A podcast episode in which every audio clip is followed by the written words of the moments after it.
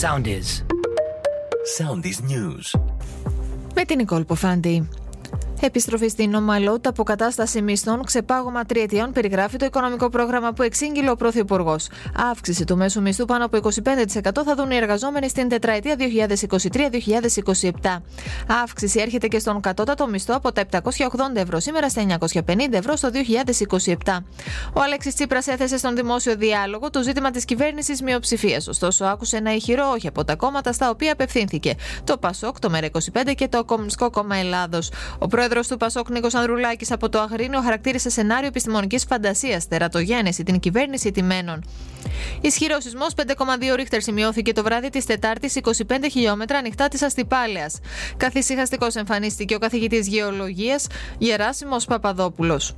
Έληξε τα μεσάνυχτα της Τετάρτης η προθεσμία για την υποβολή στην εισαγγελία του Αριού Πάγου των ονομάτων και των εμβλημάτων κομμάτων που προτίθεται να λάβουν μέρος στις εκλογές.